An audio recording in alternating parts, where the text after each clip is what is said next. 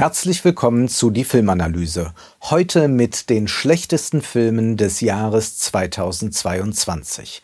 Und ja, dieses Jahr war wieder reich an schlechten Filmen. Es wurde unglaublich viel Murks produziert. Wir wurden stundenlang in den Kinosesseln gequält. Auch die Streaming-Anbieter haben sich mit Schrott überboten. Und der deutsche Film, auf den ist natürlich auch immer Verlass. Platz 10 Blond von Andrew Dominic. Ein Biopic über Marilyn Monroe. Das ist ein tollkühnes Unterfangen. Wie will man jemanden finden, der Marilyn Monroe spielen kann, sodass wir in dieser Weise bezürzt sind, wie wir es sind, wenn wir Marilyn Monroe im Original sehen? Das ist eine Schwierigkeit, die auch mit einer herausragenden Schauspielerin wie Anna de Armas nicht aufzulösen ist. Aber wir haben ein ganz anderes Problem in diesem Film.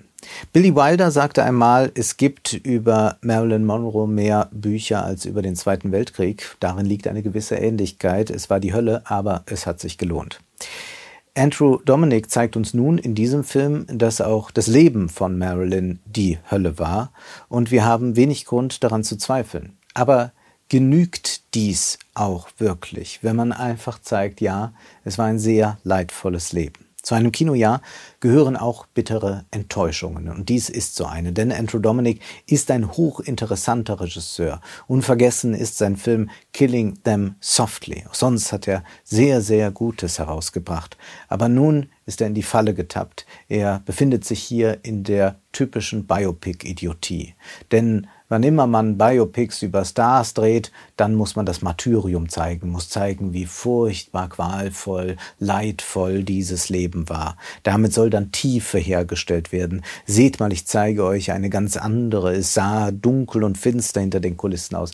Das wissen wir im Grunde und letztlich ist es auch schrecklich banal. Der Blick hinter die Kulissen hebt ja keinen Schleier. Aneinandergereiht werden lediglich schreckliche Ereignisse, die mit einer gehörigen Portion Voyeurismus dann versehen sind. Der Film hat uns bei all dem nichts zu sagen. Ja, genauer betrachtet ist er gänzlich leer.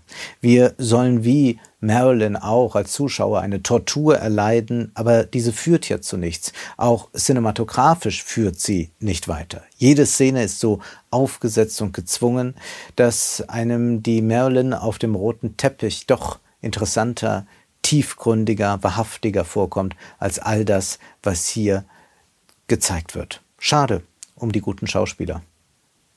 Platz 9 Bros von Nicholas Stoller. Eine Mainstream-Romcom über einen schwulen Mann um die 40, der sich als Single in New York durchschlagen muss. Das könnte ein interessanter, vor allem ein amüsanter Film sein. Noch dazu, wenn man bedenkt, romantische Komödien sind selten geworden, aber man könnte da an eine schöne Tradition wieder anknüpfen und hätte sicherlich viel zu erzählen. Aber dieser Film macht entsetzliches Diskurskino. Diskurskino der schlimmsten Sorte. Dieser Film will es jedem recht machen. Er möchte keinem auf die Füße treten und dabei sind doch unsere Füße längst eingeschlafen. Ein schwuler Podcast-Moderator, der auch noch tätig ist für ein queeres Museum, der datet recht wahllos sich durch New York, bis er einen sehr muskulösen Anwalt kennenlernt, von dem er jedoch annimmt, dass er sich nicht wirklich für ihn interessieren könne, denn er sieht doch eigentlich viel zu gut aus. Das hat Potenzial. Daraus erwächst eine romantische Komödie. Aber wir sehen es an dieser musealen Verortung schon. Hier muss nochmal die gesamte Geschichte der LGBT-Bewegung verhandelt werden, ehe man eine Pointe machen kann. Ohne Punkt und Komma reden die Figuren aneinander vorbei, als hätten sie alle identitätspolitischen Kolumnen der New York Times aufgefressen. Gelacht werden darf nur, wenn man alles abgesteckt und mit Triggerwarnungen versehen hat. Es ist ein wahrhaft trauriger Film, der sich nicht traut, einfach einmal beherzt zuzugreifen und einfach mal eine Normalisierung herzustellen. Nein, dieser Film muss die ganze Zeit damit arbeiten, sich daran abarbeiten, dass man hier einmal eine nicht heterosexuelle Romcom für ein Mainstream-Publikum produzieren will. Da kann man nur sagen, jede Golden Girls Folge ist mutiger und lustiger. Platz 8 Tod auf dem Nil von Kenneth Brenner. Dieses durch und durch geschmacklose Machwerk ist aus zwei Gründen besonders ärgerlich. Erstens, es gibt ja eine gute Verfilmung mit Peter Ustinov, man braucht also nicht noch einen Film. Zweitens, es ist diese unerträgliche Vulgarität. Jetzt kann man sagen, aber die sind doch alle gut gekleidet. Ja, zwar sind die Herren in teure Anzüge und die Damen in aufwendige Kleider gesteckt, aber es ist eine reine Protzästhetik. Die Farbgebung dieser Bilder ist so entsetzlich. Man weiß gar nicht, ist das noch Tod auf dem Nil oder schon Holiday on Ice. CGI und natürliche Aufnahmen, man kann es nicht mehr voneinander unterscheiden. Es ist alles einerlei, es ist eine komisch bunte Märchenwelt äh, aus dem Pralinenladen. Man könnte vielleicht auch noch ein paar Marvel-Helden mit an Bord äh, setzen. Das würde überhaupt nicht mehr auffallen in diesem Film. Es ist eine äh, Unglaublichkeit, dass ein solcher Film produziert wird, der ja auch eine Menge Geld gekostet hat. Eine dumme künstliche Intelligenz könnte Ähnliches fabrizieren, wenn man sie nur mit den entsprechenden Schlagwörtern füttert. Kenneth Brenner ist ein mittelmäßiger Schauspieler und ein abscheulich schlechter Regisseur und man sollte ihm nie wieder Budget zur Verfügung stellen, denn er hat die eigenwillige Fähigkeit, wann immer er Geld bekommt, aus diesem Gold Scheiße zu machen. Und ja, ich habe Scheiße gesagt. Platz 7 Morbius von Daniel Espinosa. Ich möchte aus dem Wikipedia-Eintrag zitieren, aus einem Abschnitt, der die Handlung ein bisschen uns zusammenfasst. Da heißt es, als Nicholas den Taten von Milo auf die Schliche kommt, wird er von diesem getötet. Auch Martin wird von Milo im Kampf gegen Michael als Druckmittel benutzt und schwer verwundet, woraufhin sie in den Armen ihres Freundes stirbt. Milo und Michael bekämpfen sich auf den Dächern von New York, bis letzterer schließlich Fledermäuse zu Hilfe ruft und Milo so überwältigen kann. Nachdem Milo durch Michael vergiftet wurde, erwacht Martin als Vampir wieder zum Leben. Ich denke, dass dieser Abschnitt äh, die Handlung ganz gut wiedergibt, zumindest ein Teil der Handlung, dass aber auch die Stimmung des Films sehr gut äh, transportiert wird, dass man einen Eindruck von dem bekommt, wie schlecht, wie grausam schlecht dieser Film ist. Es ist eine regelrechte Verschmutzung der Kinoleinwand. Wir reden viel über Umweltverschmutzung, aber wir sollten eigentlich auch mal über Verschmutzung durch Content sprechen. Verschmutzt werden wir von diesem Content, der unsere Aufmerksamkeit bindet, diese seelenlosen Franchise-Produkte, die am Fließband produziert werden. Morbius ist ein Film, der hätte nie gedreht werden dürfen. Platz 6 Tausend Zeilen von Michael Bulli Herbig. Selbst mit den besten Geschichten, die die Wirklichkeit schreibt, weiß der deutsche Film nichts anzufangen. Kreuzbrav wird die Story nacherzählt, als wolle man einen dieser doch weitgehend überschätzten Journalistenpreise gewinnen. Elias Mbarek ist der langweiligste Schauspieler der Welt. Einmal wieder. Till Schweiger, da sagt man immer, der hat ja nur zwei Gesichtsausdrücke. Nun, Elias Mbarek nur anderthalb. Entweder nämlich schaut er verdutzt oder er kombiniert dieses verdutzt reinblicken mit einer gewissen Aggression. Alles, was man mit diesem Film hinterfragen könnte, wird nicht hinterfragt der entsetzliche Reportagestil, das journalistische Hineinkriechen in Personen, die man nicht kennt, diese Gier nach emotionalen Geschichten, all das wird überhaupt nicht mal einer fundamentalen Kritik unterzogen. Ja, der Film ist selbst so gebaut wie eine Spiegel-Story, die äh, Relotius hätte schreiben können. Schlimmer noch, tausend Zeilen wirft sich vor diesem Großstadtblasenjournalismus auch noch in den Staub ja, man hat ein schwarzes Schaf, also Relotius, gefunden, aussortiert. Tausend Zeilen ist ein Dokument der Immunisierung. Alles ist jetzt wieder hübsch sauber. Hoch lebe der Qualitätsjournalismus, der auch mal richtig emotional kann. I feel you.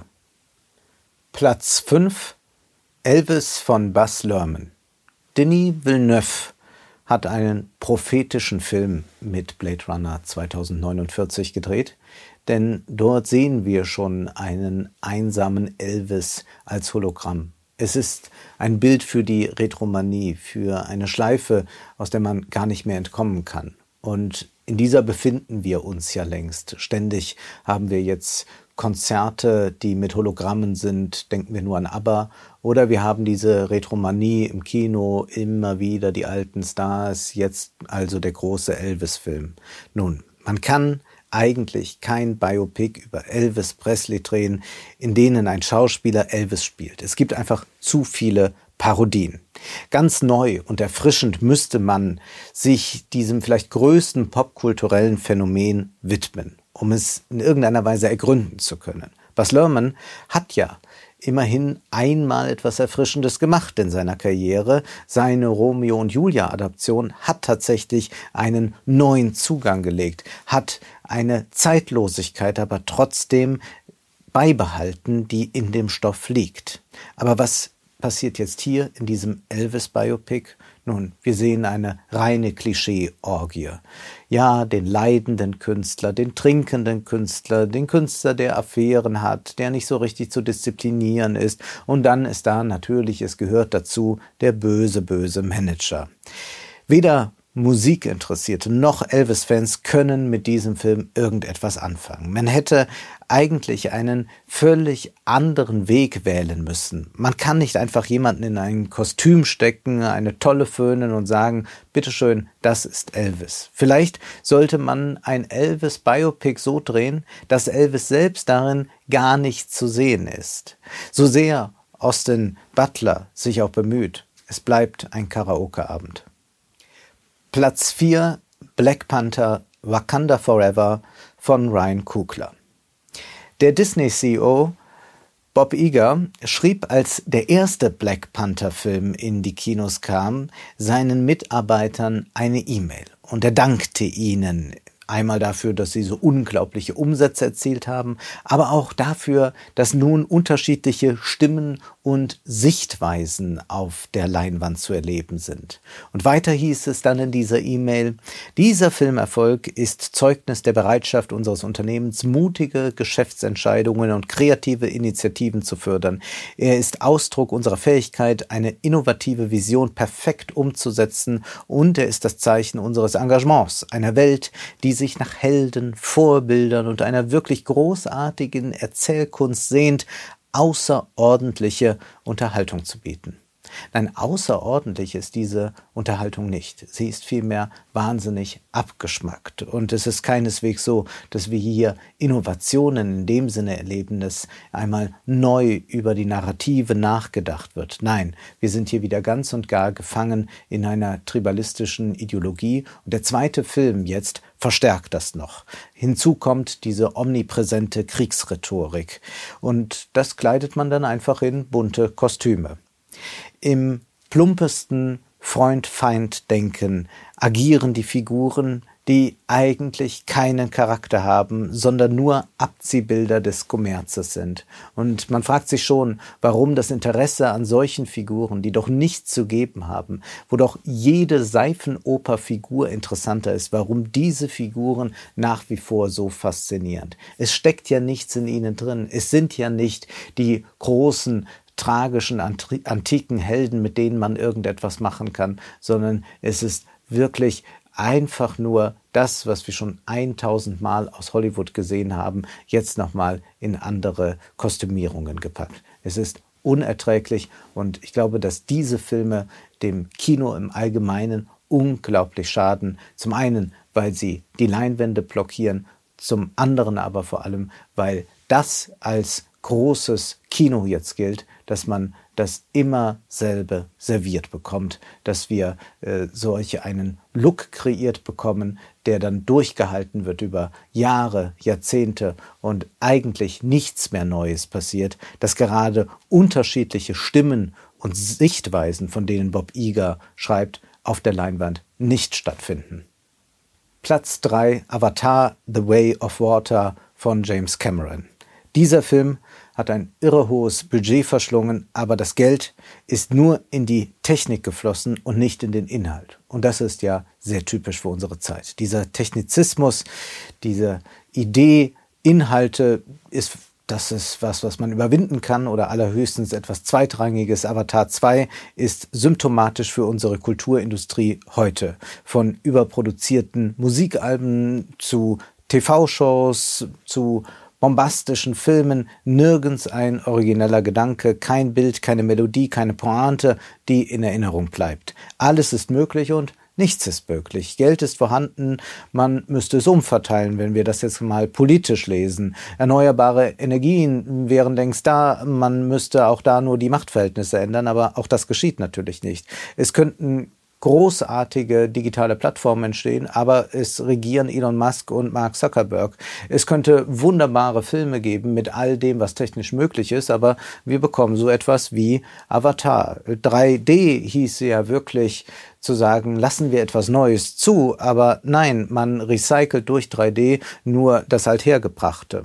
Fancy, das ist vielleicht der richtige Ausdruck für die Bilder, die uns James Cameron da liefert. Ja, man kreiert eine Marke, füllt sie dann mit irgendeinem Inhalt, was meint, man speist Gemeinplätze ein, hübscht sie der Gestalt auf, dass jeder sofort erkennt, ach ja, blaue äh, Viecher, das hat irgendwas mit Avatar zu tun und so erweckt man den Anschein, hier gibt es ein unentdecktes Terrain zu entdecken. Aber es ist alles dasselbe in Blau.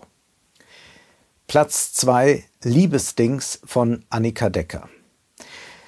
Man kann es kaum aushalten und trotzdem würde man am liebsten empfehlen, dass sich ein jeder mal diesen Film ansieht, um zu begreifen, wie groß das Fiasko ist. Es ist ein Spielfilm, der aber zu einem sehr beträchtlichen Teile in einem Kabarett spielt, so dass der Film dadurch funktioniert oder dadurch am Leben gehalten wird, dass die Kamera im Publikumsraum positioniert ist und wir einzelne Stand-up-Einlagen sehen Minutenlang, minutenlang sehen wir, wie irgendwelche Stand-up-Leute auftreten, äh, grottenschlechte Pointen abliefern, abtreten und dann kommt jemand Neues. Und das soll dann eine Komödie sein. Aber Komödie bedeutet ja eigentlich nicht, Witze auf einer Bühne zu erzählen, sondern durch Dialog, Handlung und Timing Humorvolles zu produzieren. Das gelingt aber an keiner einzigen Stelle in diesem Film. Es ist unglaublich.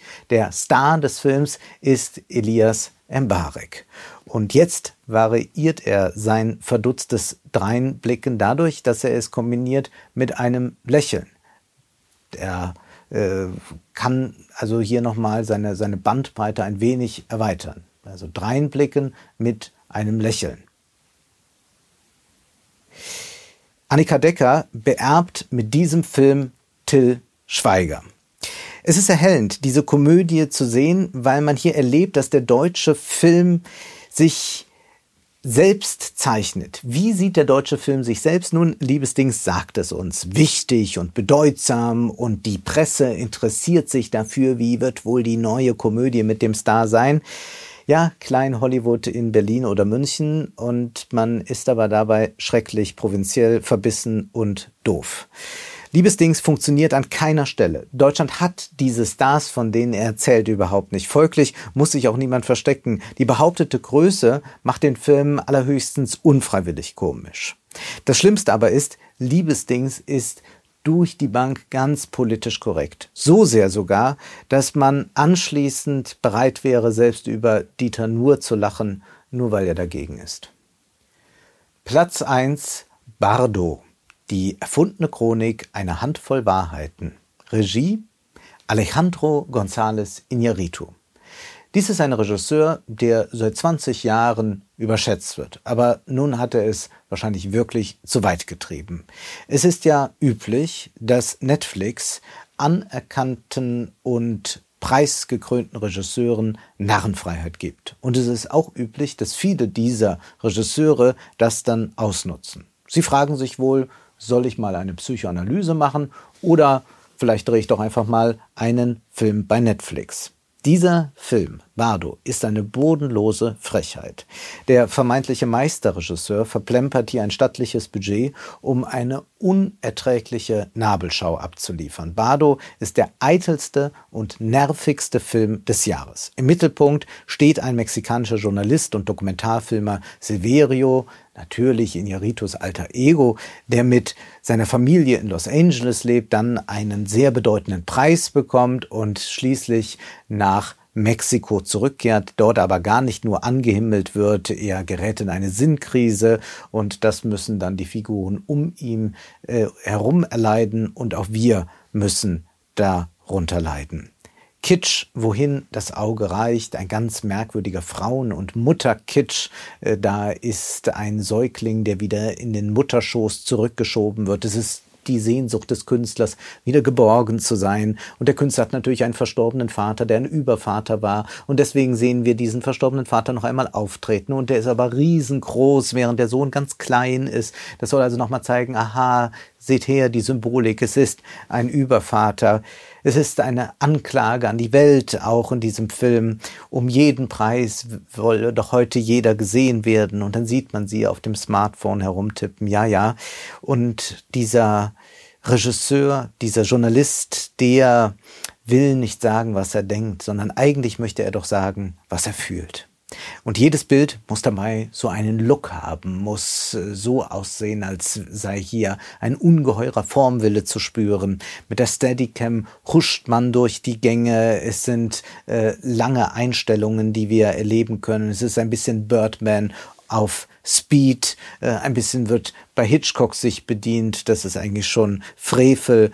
Ein endloses Gequatsche durch und durch zweieinhalb Stunden lang. Kein einziger wichtiger Gedanke wird ausgesprochen. Jedes Bild giert danach, spektakulär und originell zu sein, aber in Wahrheit ist das abgeschmackt. Es wird hier mit Absurdität gespielt, aber es ist eine völlig warenförmige Absurdität. Man könnte mit diesem Look, mit dieser Ästhetik des Films auch wunderbar äh, die Eröffnungsfeier der nächsten Olympischen Spiele oder der WM inszenieren.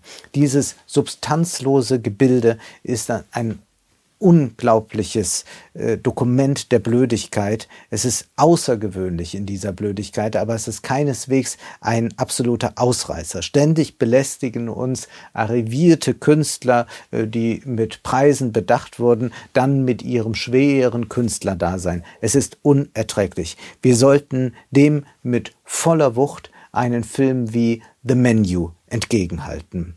Bardo ist hoffentlich Netflix eine Lehre, dass man ein bisschen vorsichtiger mit den Budgets umgeht, wenn man da diese angeblich großen Regisseure hat. Vielleicht sollte man lieber mal ein paar Junge ranlassen. So bleibt dieses Filmjahr eines, das natürlich viel Schlimmes zu bieten hatte, aber es gab ja, wie die Top Ten zeigt, auch schöne Seiten. Es bleibt mir Danke zu sagen für den Zuspruch, für die finanzielle Unterstützung für die Treue. Ich wünsche allen ein gutes neues Jahr mit wenigen schlechten und vielen guten Filmen, damit wir nicht nur schauen, sondern sehen. Das war die Filmanalyse mit Wolfgang M. Schmidt. Ihr könnt den Podcast finanziell unterstützen, entweder unter www.paypal.me-filmanalyse oder unter der in der Beschreibung angegebenen Bankverbindung. Vielen Dank.